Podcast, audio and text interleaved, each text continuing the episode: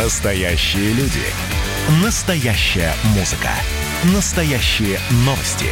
Радио «Комсомольская правда». Радио про настоящее.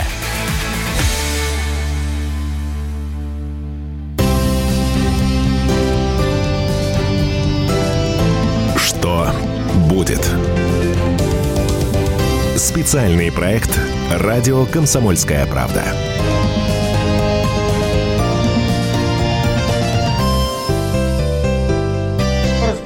Что с нами будет дальше, расскажет главный редактор «Комсомольской правды» Владимир Сунгоркин. У микрофона я, Роман Голованов. И мы перемещаемся вновь в Хабаровск. Неделю мы с вами следили за всей этой темой. Угу. За всей этой историей с губернатором Фургалом, которого упаковывают, обвиняют в убийствах, в организации, в заказе, там, в покушениях. Но... Владимир Николаевич, вот это же был мой такой главный козырь. Вот выходят за какого-нибудь политзаключенного, а когда выйдут за какого-нибудь чиновника. И тут люди в Хабаровске берут и выходят за чиновника. Причем такой толпой, что даже в Москве это не снилось. Угу. Почему это происходит? Вот вы же знаете Хабаровск как никто другой. Да, мой родной город. Надо... Я, я вообще думал, что это старинные какие-то истории. А мы же с тобой говорили неделю назад. Или снова пройдемся, да? Пройдем. А, а нет, мы с тобой не могли говорить на эту тему, потому что его арестовали как раз девятого числа, ровно неделю назад. А митинги были, по-моему, в субботу, да? Все правильно. Поэтому мы с тобой это не обсуждали. Первое, первый пункт э, все-таки в этих, для понимания этих митингов, это были не митинги за губернатора Фургала. Это были митинги за... Э, За честь, э, за честь и достоинство э, граждан Хабаровского края. Вот это очень важно понять. На самом деле, э, скажем так, э, обижали достоинство э, жителей Хабаровского края в последнее время не раз. И э, это ну, по разным причинам, наверное, было. Разными чиновниками решение принималось, и это было, на мой взгляд, довольно легкомысленно по отношению к жителям Хабаровского края. Первый пункт. У Хабаровского края отняли звание столицы Дальнего Востока. Угу. Я тебя уверяю, что для жителей Дальнего Востока это было такое вечное соперничество, как в футболе, как в хоккее. Значит, что же является столицей Хаба... Дальнего Востока? Хабаровск или Владивосток? И там, и там примерно одинаковое количество населения, около двух миллионов, два с небольшим было. И там, и там большие амбиции. И вот э, каждый из этих городов, Хабаровск и Владивосток, при первой возможности объявлял себя столицей э, Дальнего Востока. Остальные туда не, не ввязывались. Там Магадан, Камчатка, они так... Да, сами разбирайтесь, ваша лига. И после того, как избрали Фургала губернатором, значит, а во Владивостоке, наоборот, были большие проблемы с легализацией губернатора, значит, было принято решение официально столицу Дальнего Востока перенести... перенести из Хабаровска, где она была, опять же, официально до этого, значит, и символом э, столицы было наличие полпредства президента. Э, и вот когда это все случилось, я тебе скажу, я, как, я правда, и патриот и Хабаровска, и Владивостока, но, но я отлично понимаю, вот э, в Москве к этому могли отнестись так. Это вот вечная проблема. Москва относится немножко так, ну... легкомысленно сейчас. Ну, что там, подумаешь, бюрократически какая-то игра. Не-не-не-не, это, это проходит через семьи, это проходит через школы. Мы столица или мы не столица. А, через детей, через пенсионеров. И вот, вот это был, я тебе скажу, недооцененный властью удар сильный, перенос столицы. А как тут выкрутиться? Сделать две столицы или отдать Магадану? Хороший вопрос. Как выкрутиться? Они как не выкручиваются? Надо, не надо было вообще этого делать. Вот э, тот, кто советовал это сделать, он, видимо, был... Э, он сильно э, не, не понимал. Ну, как это обычно делается? Э, значит, э, приходит какой-нибудь большой человек и говорит, а давайте мы перенесем столицу. может, даже, я не знаю, может, это даже был кто-то из полпредства, связанный с полпредством. А давайте вот мы перенесем, потому что поддержим таким образом сейчас борющегося за звание губернатора Кожемяка, да? Там угу. вот такие были истории. Да, это же была политтехнология, да, чистой воды. Конечно, политтехнологи придумали. А давайте вот так мы сейчас подбодрим жителей Приморья, что если они проголосуют за Кожемяка, то вот им подарок, да? Ну и вот им подарок. Второй момент. Фургал победил в борьбе с официальным, так сказать, кандидатурой, с официальной кандидатурой центра неким Шпортом, и победил во втором только туре и так далее и тому подобное. И поэтому они, знаете, как население считало... Это наш губернатор, понимаешь? Мы его выбрали, елки-палки. Поэтому наш парень-то, Серега, Серега, наш парень, Серега его зовут, да? И когда его раз, вот утром рано под, значит, вот этим жестом, я, mm-hmm. мы с тобой говорили про этот жест тогда. Ну, как я, у ФСБшников. Я, я тебе уверяю, этот жест, а слушатели не, не видят, вот когда его там... Заламывают голову заламывают вниз, чтобы он не мог ее поднять. Вниз, это, мы Серегу избрали, он наш губернатор, а они ему голову ну, как в колонии «Черный главное. Дельфин» этих. Да, вот. Как будто он, значит, уже с ним все ясно. И вот это все привело к тому, что случилось потом. Люди... Они, кстати, спокойно относятся население, что он разбойник, что он был э, в криминале. Владимир Владимирович, можно тут секунду? Прям? Да. Но я когда мог, почитал мог, мог, его да. эти дела... Ну, да. как вот это все происходит, там да. вот обвиняют в убийстве парня, который там, оказывается, приехал, сдал металл, потом ему не заплатили, что-то да, он там украл, да, убивают, да, причем водитель да, там обвиняется и потом да, сдается. Да, да, да. И там же по бизнесменам, ну это ужас, ну за кого вышли? А вот э, сколько у нас еще минут до, до того, как ты нас остановишь на минуту? Четыре минуты. А, четыре, это очень много. Вот, а теперь мы перешли, снова здрасте, а теперь мы перешли к тому, что надо было сделать, и что надо еще впереди делать, у нас же программа «Что будет», mm-hmm. чтобы вот, это, вот этой ерунды не допустить, которая случилась. Я считаю, случилась ерунда. Население вышло в таких количествах, что, значит, что там официально двенадцать тысяч, я думаю, я как знаток города, опять же, прикинув и посчитав, мне было самому интересно, как жителю города, вот этот квадрат, из э, тех, кто знает Хабаровск, они меня поймут, улица Муравьев-Амурская, Ленина, Тургенева, значит, и здесь еще одна, э, значит, это, этот квадрат, чтобы они его заполонили все, да плюс площадь, это тысяча тридцать. Это тысяча тридцать. Что такое тридцать тысяч? Это, это значительная часть активного населения. А вот э, программа «Что будет?», что, что надо сделать, чтобы все это успокоилось. Первое, и что не сделано. Первое, ребята, раз вы его арестовываете утром девятого, утром неделю назад, вы должны тут же выложить на сайтах, в соцсетях, на телеканалах, выложить информацию о его героическом пути в криминале. Правильно? Правильно. Ничего нету. Значит, все видят по всем каналам, как губернатора ведут в Кутузку в очень такой унизительной позе, а дальше тишина. Ну, маленькое спустя сообщение. Неделю, кстати, только начинают. Ну, так да, вот, вот там сегодня ты, ребята, Петренко вы чё, вы чё, вы чё неделю-то молчите? Вы чё неделю-то это самое, не, не готовитесь? Ну, есть гипотеза, что садят одни ведомства, а за пиар отвечают другие ведомства, они там между собой что-то не договорились.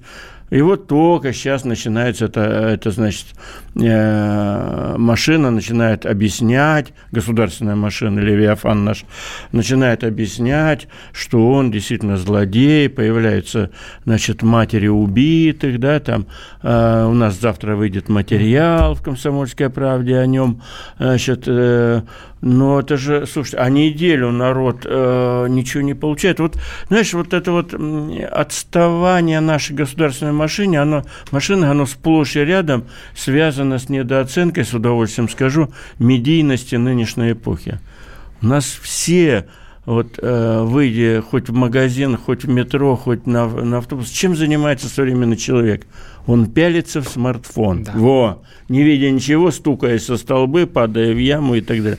Он с семи лет до семидесяти восьми, а то есть до восьмидесяти восьми, он с утра до вечера пялится в смартфон везде и при первой возможности. Да, возможно, в смартфоне кто-то смотрит порнушку, кто-то, значит, смотрит, что там у Наташки, у знакомой, но попутно, жизнь так устроена, все они получают огромные дозы информации.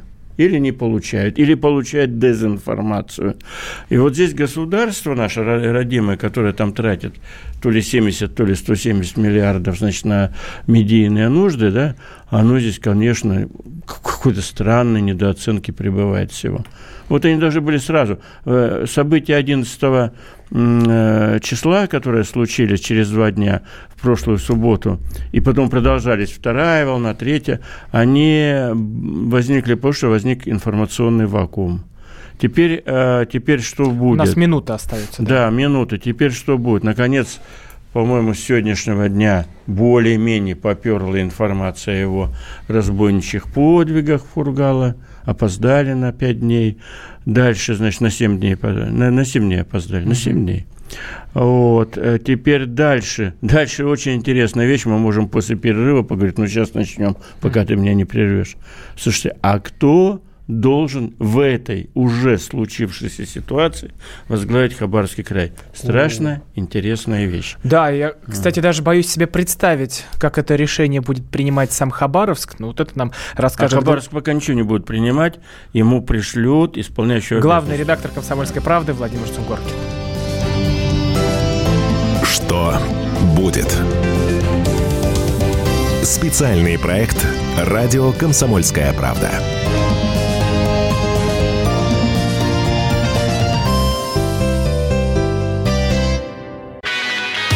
Настоящие люди. Настоящая музыка. Настоящие новости. Радио «Комсомольская правда». Радио про настоящее.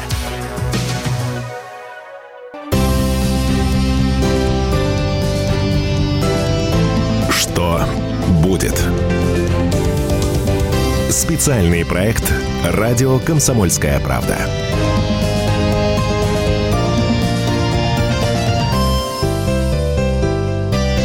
Что с нами будет дальше, расскажет главный редактор «Комсомольской правды» Владимир Сунгоркин. У микрофона я, Роман Голованов.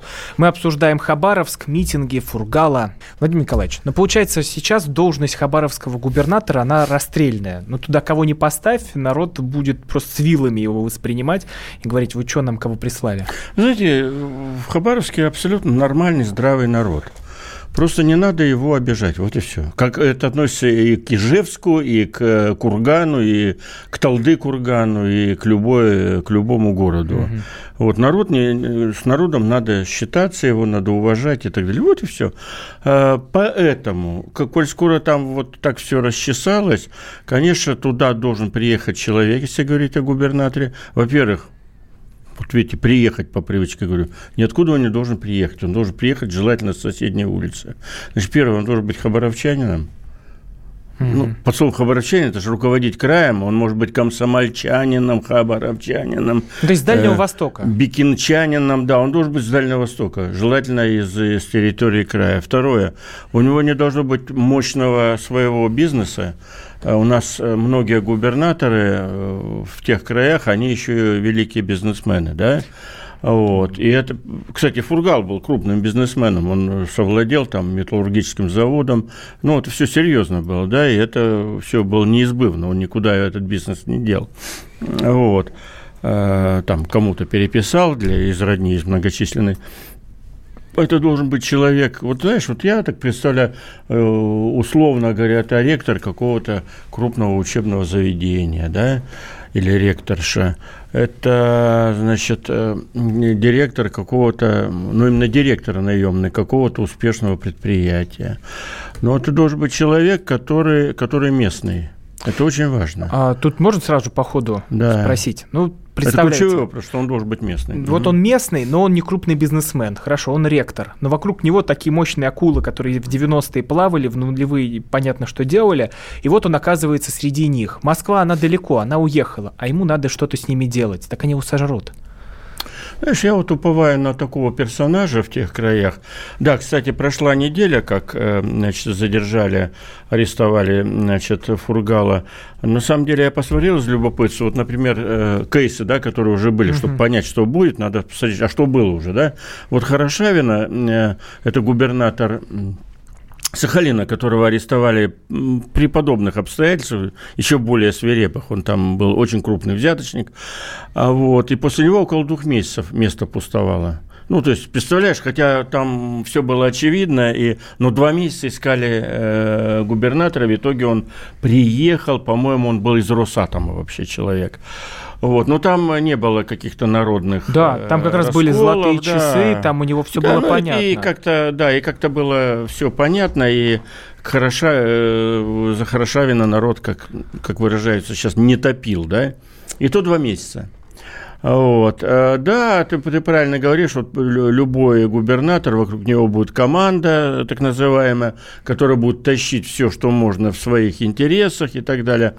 Это, это серьезнейшая проблема, но э, я уповаю на то, что вот э, там полпредом, и, значит, э, он же и вице-премьер по Дальнему Востоку, работает э, наш хороший товарищ Трутнев. Юрий Петрович. Вот Юрий Петрович Трутнев как раз является, на мой взгляд, таким очень нормальным политиком, губернатором, полпредом, вице-премьером, кем угодно, который вполне может... Он там уже много лет, он там, по-моему... Да не по-моему, он там семь лет с две тысячи тринадцатого года. Он может как раз из местной так называемой элиты подобрать, подобрать человека. Я не исключаю, что должен быть и силовик в этой ситуации. Кстати, к вопросу, значит, о признаках губернатора Хабаровского края вот в этой ситуации. Такой второй Дюмин все... туда должен приехать. А? Второй Дюмин туда должен второй приехать. Второй Дюмин, да. Ну, не знаю, второй ли Дюмин, но... А мы, мы можем еще вспомнить Васильева, который mm. прибыл в Дагестан. Но э, силовик только для общения и для, так сказать, подведения под высокую государеву руку, такое было выражение, касающееся Дальнего Востока. Вот Ерофей Хабаров, открыватель Дальнего Востока, он шел туда с э, неким наказом привести под высокую государеву руку, значит, местные народы. И привел он их под высокую... Достаточно жестко он их приводил, потому что не все соглашались под русского царя идти тогда, вот, из нынешних малых народов. Вот. И этот человек должен под, под высокую государеву руку привести местные элиты. Безусловно, в событиях, которые были, вот эти многолюдные манифестации, безусловно, существовало организованная рука, так сказать, местной власти. Конечно, Ой, нельзя не все сводить. А? Сейчас нас начнут кусать. Не-не-не, я поэтому сразу же понимаю, что сейчас начнут кусать, я, я сразу говорю, нельзя все сводить к организованной силе, и если, если народ не готов, то организовывай, не организовывай, все тебя пошлют, и ты соберешь, грубо говоря, за деньги и за угрозы, ты соберешь кучку каких-то, значит, несчастных людей. тридцать тысяч не соберешь. Но, тем не менее, организация, безусловно, была. Этого никто особо не скрывает. Вот. И там, вполне возможно, нужен, нужен человек сейчас с силовыми компетенциями и навыками, потому что там элита, элита очень непростая. Я вот сейчас читаю, что нам пишут в чат. Я напоминаю, mm-hmm. WhatsApp и Viber плюс семь девять шесть семь двести ровно девяносто семь ноль два. Также YouTube-трансляция на канале «Радио Комсомольская правда». Главный редактор «Комсомольской правды» Владимир Сунгоркин, я, Роман Голованов. Рассказываем, что с нами будет дальше. Пишут: «Дальний Восток для Москвы всего лишь слой икры на бутерброде с маслом». Насколько это правда? Ну, это такое художественное чье-то выражение, слой икры. Ну, с точки зрения, что он поставляет стране что-то ценное, ну да, слой икры. Если страну считать бутербродом с маслом, ради бога. Но я вообще всегда отношусь так несколько иронично и без, без восторга вот к этим художественным обобщениям, потому что что хочешь, то и думаешь, что, что он сказал слой икры. Но тут все просто, говорить. Как мне кажется. Вот он mm. имеет в виду, что а, выкачивают из Дальнего Востока деньги, ресурсы, что там кто владеет предприятиями всеми. Знаешь, это все, это все такая... Те, кто там не живут. Такая, назовем это, такая... схоластика, что как, как мы повернем, причем можем сейчас с тобой повернуть так, эдак, во все стороны, на глазах у изумленной публики. Значит, в принципе, есть Норвегия, допустим, которая добывает огромное количество нефти. Норвегия. И газа, кстати. Значит, ну, никто же не говорит, что Норвегия выкачивает это. Или э, арабские страны, да, Арабские Эмираты, да, или Саудовская Аравия. Но они, они это выкачивают себе, а не... Совершенно а тут-то выкачивает Москва из регионов. Совершенно верно. Все, как, постав... как поставишь налоговую систему и так далее. Вот. Но я бы все не сводил к власти, потому что, безусловно, правда в этом состоит. И я уверяю, что одна из причин того, что люди вышли на улицы, это огромное количество, значит, разнообразных олигархов, которые кормятся с этого региона. Ну, не, кормятся, это мягко сказано, процветают благодаря этому региону. Сами там никогда не бывают. Сами там никого не держат, ни, ни, ни семьи, там, боже упаси, ни, ни родственников. Вот. И потом никогда не бывает. Это буквально, я, я нечаянно там, я, я-то там бываю регулярно, я, я обнаружил, что есть владельцы огромных бизнесов на Дальнем Востоке, связанным с выкачиванием, которые не бывали там никогда. Вот это меня, я встречался с одним таким олигархом, я говорю, как вот у тебя там и то, и сё, и нефтепереработка, и платина. А, а он мне говорит, я там не был ни разу. Это как игра в стратегию на компьютере. Взял ты туда, знаешь, он сюда. С этой игры миллиарды получает. Поэтому, да, это проблема. И вообще, конечно, конечно это, это нужно сейчас пересматривать отношения самой Москве. Но это очень тяжелая история, где могут и застрелить по ходу выяснения отношений. Если, если губернатор начнет слишком много на эту тему рассуждать и требовать, всякое может. Я ему не, не сильно завидую, этому губернатору. Это огромные-огромные деньги. А, так, что нам еще пишут? Что, что за обострение? Хабаровск так легко... Ну ладно, давайте, под власть не, ля, не ляжет, придется как Чечне платить за спокойствие. А, ну да, не, не без этого. Но вообще... идея платить за спокойствие собственному народу, это на самом деле нормальная идея, просто надо ее как-то в слова, значит, обернуть. Если народ в условной Словакии и Чехии живет спокойно, пьет пиво и никуда не, не высовывается, никакие мятежи, это просто потому что, потому что деньги, которые добывают Чехия и Словакия, условно, mm-hmm. они достаются чехам и словакам. Вот и все. Нормальная идея, высказанная и нашим слушателям, и Александром Солженицыным и кем угодно. Mm-hmm. Я вот тут тоже, ты свое читаешь, я свое читаю. Тут, тут же начали мочить, извини за выражение, Трутнева, который самый богатый министр правительства России. Слушайте, ну вот сам он, он, да, он из самых богатых, безусловно. Слушайте, ну... А вот э, про Трутнева мы ответим сразу да. же после новостей. Главный не редактор... Не самое злодейство, правда, если человек богатый. Это не самое большое преступление. Что будет? Специальный проект «Радио Комсомольская правда».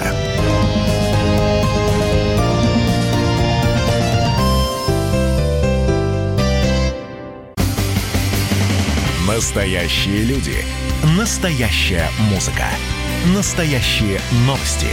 Радио «Комсомольская правда». Радио про настоящее.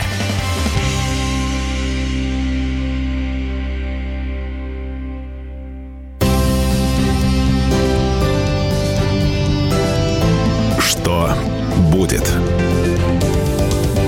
Специальный проект «Радио Комсомольская правда».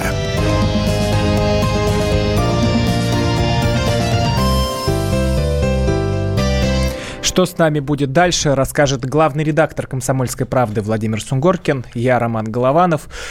Владимир Николаевич, давайте по Хабаровску итог подведем. Да, подведем итог. Вот, опять же, опираясь на мудрые мысли наших слушателей, которые вот тут один обзывается, меня всячески говорит, а в вашу глупую голову, типа, а, в вашу голову не приходила глупая мысль, что губернатора выбирать должен, должен не Путин или Трутень, а жители Хабаровска. Господи, я же об этом и говорил, уважаемый наш, неуважаемый мной слушатель, который обзывается, он тут нецензурно.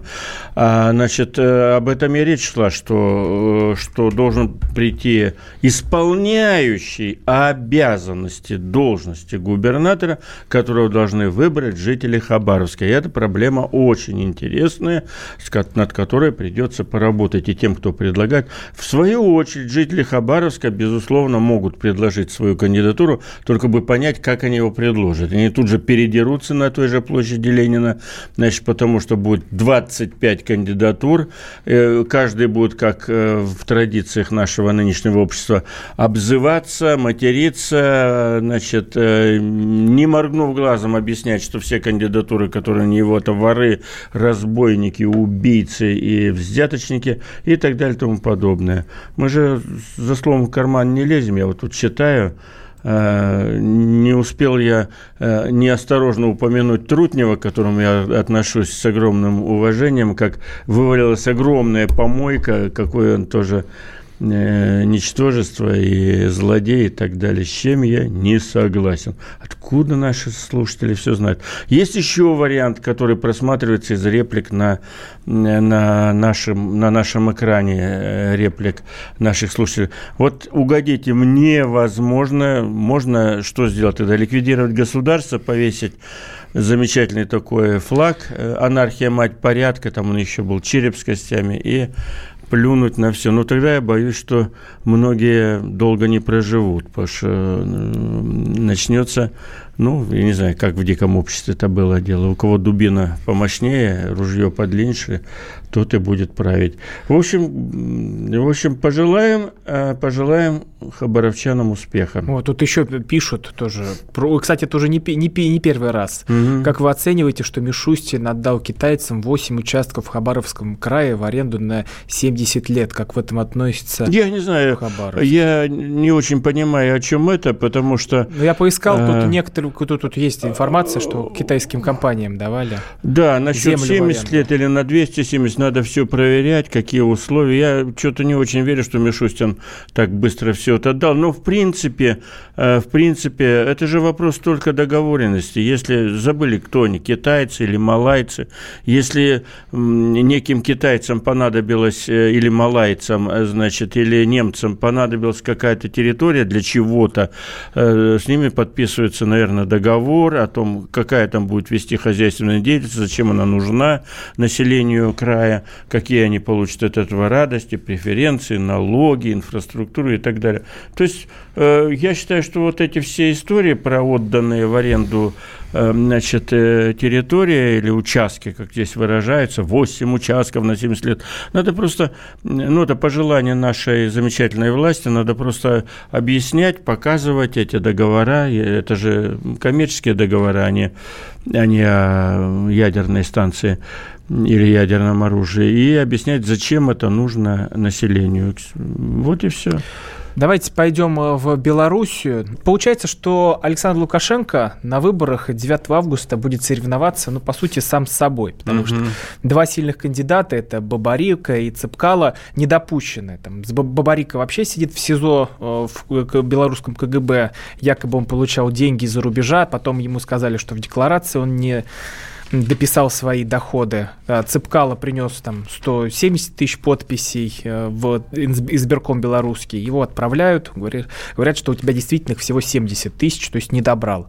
Ну, понятное дело, выбил Лукашенко угу. этих э, кандидатов. А так куда пойдет дальше Белоруссия? Вот куда, к нам, сюда, к братьям на восток или к панам на запад? Что будет? Ну, мой прогноз. Беларусь никуда не пойдет, ни на запад, ни на восток. Останется в том же самом состоянии, как была. Насколько долго она сможет в нем оставаться, дело темное. Но я бы сравнивал ситуацию в Беларуси, скажем так, или политические процессы, которые в Беларуси идут в эти дни, скажем так, кто-то внес такой термин «венесуэлизация страны», да, хотя э, венесуэлизация может относиться ко многим другим странам. Что делает сейчас, э, что делает сейчас Лукашенко? Итак, э, повторяю за тобой, да, что он двух самых опасных своих кандидатов обвинил во всех, значит, преступлениях. Одного в утайке имущества, это Бабарико, а другой значит, легко отделался Цепкало, бывший посол Беларуси в США, кстати, ему просто не признали подписи. При том, что подписи оба, оба собрали с, это, с лихвой. И вот я, готовясь к нашей, к нашей программе, залез немножко в статистику и посмотрел такую вещь. Вот меня заинтриговало. Помнишь, мы с тобой обсуждали, что огромное количество людей вышли и стали дел- давать свои подписи угу. за оппозиционных кандидатов. Я задумался. Вот смотри, такая началась арифметика. Значит, всего в Беларуси живет девять миллионов. Дальше я залез в интернет, что может сделать и любой наш слушатель, и посмотрел, сколько там избирателей. Я выяснил, что избирателей у них шесть миллионов восемьсот тысяч, да? шесть миллионов, ну, ерунда по нашим российским масштабам. Примерно, дальше что выяснилось, примерно полтора миллиона отдали подписи за, а, значит, за оппозиционных, комбина... э, оппозиционных кандидатов. кандидатов. То есть, а, грубо шесть дели на полтора, сколько там получится? Часть же из избирателей не пойдет, ну, да. э, находится за границей, на работах, там тоже у них много народу работает, и в России, и в Польше. Вот шесть, сколько там получается, у тебя сколько, или ты не умеешь я, делить, я, я не умею делить, вот будем сейчас Я полез обращаться. посмотреть, сколько отдали за оппозиционных кандидатов. В этот в Яндекс. Не-не, мы же говорим только подписи. Раз они подписи отдали. А я тебе скажу, кто отдавал подписи. Подписи отдавала пассионарная часть населения. Значит, у каждого из них есть хотя бы по одному стороннику из этих полутора миллионов. Вот к одному подойду, скажешь, отдашь подпись за Бабарика? Он скажет... Не, не отдам, это мои паспортные данные, в КГБ попадут, то все, мне на работе вломят, да еще уволят, не, не, не пойду. Вот эти полтора миллиона, это пассионарная часть. Что такое пассионарная часть, не все знают, но те, кому, так сказать, не все равно, те, которые хотят что-то доказывать. Давай сойдемся на том, что у них хотя бы, у этих полутора миллионов хотя бы по одному стороннику есть, жена, взрослый сын, там мама, папа, сосед и собутыльник. Умножим на два. И у нас с тобой получилось сколько? три миллиона. Вот такая грубая история по разделу «Что будет?». Получается, что половина избирателей в Белоруссии, половина, точно не являются фанатами Александра Григорьевича Лукашенко. Да? Вот, вот просто вот так прикинули, как оно должно быть. Да? Значит, а двадцать пять процентов в принципе уже, уже, уже проголосовали. Дальше, конечно, изымаются вот эти два кандидата. Что будет дальше Лукашенко делать? Что он уже начал, он будет дальше делать. И я вот могу голову дать на отсечение. Осталось всего, по сути, двадцать пять дней до выборов. Надо сушить явку. А я думаю, он будет делать другое. Я думаю, он будет всячески апеллировать. Он очень сильный политик. Он будет всячески апеллировать э, к своему большинству. Ему надо получить пятьдесят один процент. Может он опираться на частный бизнес? На бизнесменов? Неа. На чиновников тоже не сильно уже они тоже. Ну, они, под, я думаю, поддержат, пока он тут выгодный Но, партнер. Допустим, да. Значит, он будет опираться на государственный сектор экономики, на наемных рабочих и на аграриев. Вот э, сельский житель и наемный рабочий должны пойти ему навстречу. Что он начал уже делать для этого? Он очень интересные вещи начал делать. Он начал толкать речи в духе, значит, э, преснопамятного коммунизма, который страшно нравится и многим нашим читателям, да, о том, что, значит, э, эти мироеды, работодатели угнетают, значит, бедных, э, что, что может быть и правда, значит, угнетают, эксплуатируют бедное население. Он потребовал, значит, законодательно ввести всякие, значит, всякие такие радости для предпринимателей, чтобы они платили гарантированно те или иные суммы, которые сопоставимы, а лучше еще выше, чем средняя зарплата по стране, от чего в итоге э, большая часть бизнеса разорится. Значит, ну и черт с ним, я думаю, видимо, думает Александр Григорьевич. Но народу страшно нравятся все его предложения. Вот Широким народным нравится. Что там будет, произойдет ли белорусский Майдан у нас под боком, к чему все это придет, расскажет главный редактор «Комсомольской правды» Владимир Сунгоркин, я Роман Голованов. Пишите нам в WhatsApp и Viber, плюс семь девять шесть семь двести ровно девяносто семь ноль два. Что будет? Специальный проект «Радио Комсомольская правда».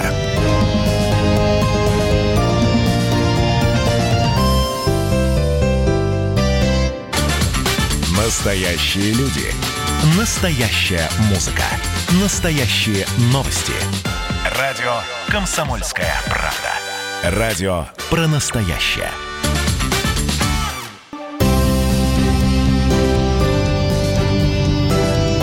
Что будет?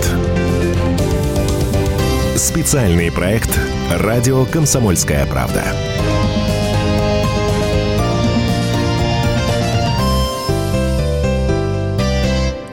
Главный редактор «Комсомольской правды» Владимир Сунгоркин, я Роман Голованов. Мы э, заканчиваем с Белоруссией. Э, Владимир Николаевич, вот вопрос такой. Будет ли там Майдан, которому нас готовит батька, говорит, что то он его предотвратил, то вышли бузатеры, он их повязал и так далее? Ой, смотри, там процесс сейчас пошел очень такой уже видимый процесс, во всяком случае, по заявлениям, которые Лукашенко делает, предвыборным заявлениям. Он, насколько можно судить по его заявлениям, значит, собирается восстанавливать там, значит, советский способ производства во всей его красе. То есть сворачивать, знаете, это похоже на тысяча девятьсот двадцать шестой год, когда товарищ Сталин сворачивал НЭП. Угу. То есть он будет его душить налогами. Он понимает, что это его, не его социальная база. Он понимает, что именно это, эта сфера вот этих умников всяких, предпринимателей, предприимчивых людей, она не будет голосовать за него. Кто будет за него голосовать? Силовики, бюджетники, которые не знают другой жизни и другой работы, и он, значит, на них будет делать ставку. Вот это все и некоторые эксперты называют венесуэлизацией. Но в итоге в Венесуэле же все провалились в попытке свалить нынешнего президента, как там его зовут, Чавес был и умер, Мадуро, Мадуро. Сейчас, да? Вот, помнишь, вот Мадуро там вот-вот пойдет, а народ там раскололся. Вот то же самое будет, на мой взгляд, в Белоруссии, которая, значит, сельское население им нормально, типа колхозы, совхозы, особенно пожилое население, все понятно, бюджетники. Остался маленький пустяк. Наберет ли он по-честному пятьдесят процентов? Мой прогноз, что по-честному что-то не набирается. А знаете, мне сказал один белорусский пол... не получается. политолог, что будет результат девяносто семь процентов у батьки, потому что он очень mm-hmm. обиделся на Саша три процента. А девяносто семь процентов у него никак не будет, потому что это будет мощный взрыв. Там есть много отличий от России. Будет мощный взрыв, но в отличие от России там не дают вообще никакой... Там нет социологии. У нас-то Левада, там ФОМ, Фонд общественного мнения, Федоровский, этот, значит, центр изучения ЦИОМ, да, а там ничего этого нет. Если даже есть, то оно все закрытое. Там не печатается социология, там, значит, нет данных по избирательным участкам, не печатаются отдельные. Вот, поэтому там условий для приписывания, для приписок гораздо больше, чем в России. Но если, вот ты говоришь, как девяносто, я в девяносто семь процентов вообще даже в приписке не верю, mm-hmm. я думаю, что будет примерно предъявлено и объявлено примерно шестьдесят процентов проголосовавших за Лукашенко, а вот дальше возникает огромный жирный вот такой вот вопрос, что будет дальше. Вот ты говоришь, будет ли Майдан? А белорусы – это не украинцы, это гораздо более спокойный, скажем так, народ. Но, но то, что у них проблемы какие-то после этого будут, это медицинский факт. И то, что у Лукашенко э, очень ослабнет ситуация с экономикой после э, выборов, тоже факт, потому что явно, что давление на предпринимательское сословие, оно приведет к серьезным, э, к серьезным ну, недополучению налогов, недополучению значит, э, зарплат э, угу. целого слоя. И все это, в общем, ни, никакого спокойного периода в Беларуси не просматривается. Давай. А, за этим стоит, так сказать, борьба за, за власть на следующих выборах. Ну, давайте мы э, перекочуем уже на границу. Э, в, по, по факту, по, мне вообще кажется, что тут все на грани войны, потому что заголовок звучит так. Азербайджан, а именно Минобороны Азербайджана, пригла- пригрозила Армении ракетным ударом по атомной электростанции. Это э, Медсаморская атомная электростанция, что обернется... для Армении огромной трагедией. Это говорит пре- глава пресс-службы военного ведомства. Ну, удар по э, атомной станции, о чем, о чем действительно официальное лицо э, значит, сообщило, как о, как об реальной угрозе, это удар не по Армении, это удар э, по Армении, по Грузии, по Турции. Значит, кто там у нее еще? Да, мне кажется, до нас долетит. И, ну, в общем, никому мало не покажется. И там, на всякий случай, большая база российской армии находится на территории Армении. Поэтому заявления сильные, до таких заявлений на моей памяти они не доходили. Ну, на самом деле, на самом деле, карабахская тема-то мы могли бы вообще целую передачу этому посвятить, да? Ее в советские времена не было. Она возникла в восемьдесят восьмом году, когда рушился, значит, рушился Советский Союз, и в рамках такой... обучение демократии, значит, эти братские, братские абсолютно в тот период республики умудрились поссориться из-за Карабаха. Причем тут даже любое слово надо выбирать, потому что скажут, что начали армяне. Тут Нет, же, а он же комментировал же ответ. И подожжет нас. А начали он... забраться, да. А он же ответ комментировал, что Армения может нанести удар по азербайджанским стратегическим О-о-о. объектам. А он говорит, а мы тогда... Вот если они хотят по нашему водохранилищу да. шарахнуть, а мы по их атомной станции шарахнем. Да. Примерно такой был диалог-то. Ну, неплохой такой диалог, обнадеживающий. У этих армянская, значит, атомная станция. Взорви и устрой Чернобыль у тех, у азербайджанцев. Это нефтяные промыслы тоже взорви, и мало не покажется. Там один только дым подымется. Их в свое время горели эти промыслы, и это была большая катастрофа. Значит, э, что за этим за всем стоит? Я думаю, две вещи стоят. И у нас раздел «Что будет?». Угу. Значит, э, первое. Обе стороны последние годы сильно готовились к войне. Обе страны. Это, это видно, что они готовились по закупкам вооружений. Значит, и, Армя, и Армения, и Азербайджан закупали много нового оружия. Когда оружия много, то, естественно, генералам хочется попробовать, mm-hmm. да? И бабахнем, как в фильме ДМБ этот прапорщик говорил, и бабахнем. Вот. Есть чем бабахнуть. Второе, вторая причина. У Армении серьезные внутренние проблемы, в отличие от Азербайджана, где семейство Алиевых правит уже лет, реально лет тридцать, да, они правят, значит, стороной около тридцати лет, то у армян пришел Никол Пашинян, такой чистой воды популист. У нас тридцать секунд остается. Да, и тут я подозреваю, что еще внутренняя карта, значит, разыгрывается. Пашиняну очень, очень интересно поотвлекать население на войну с Азербайджаном для того, чтобы сохранить свою власть. Опять, как мы говорили по другим случаям, опять везде чертова политика вмешивается. Но Но что будет? Воевать они не будут. Слишком большие риски для обоих сторон. Ну вот не дай бог реально нам воевать в следующий не будут. Четверг тут собраться и обсуждать, да. как по водохранилищу жахнули, бабахнули, как да. по атомной станции бабахнули. Надеюсь, да, бабахнуть всего этого не будет. И у тех, и у других есть куда. Есть Главный куда. редактор «Комсомольской правды» Владимир Сунгоркин, я Роман Голованов. Спасибо большое, что были с нами.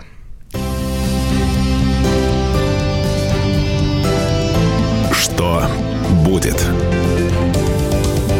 Специальный проект «Радио Комсомольская правда».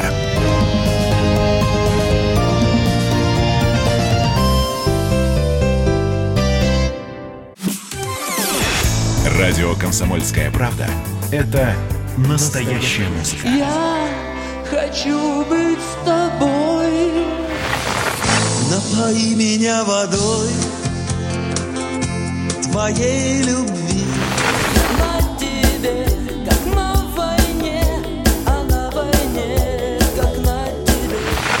Настоящие эмоции. Это то, о чем я, в принципе, мечтал всю свою сознательную жизнь. И настоящие люди. Мы ведь не просто вот придумали и пошли на полюс. Мы к этой цели своей, ну, лет десять готовились, шли. Радио «Комсомольская правда». Живи настоящим.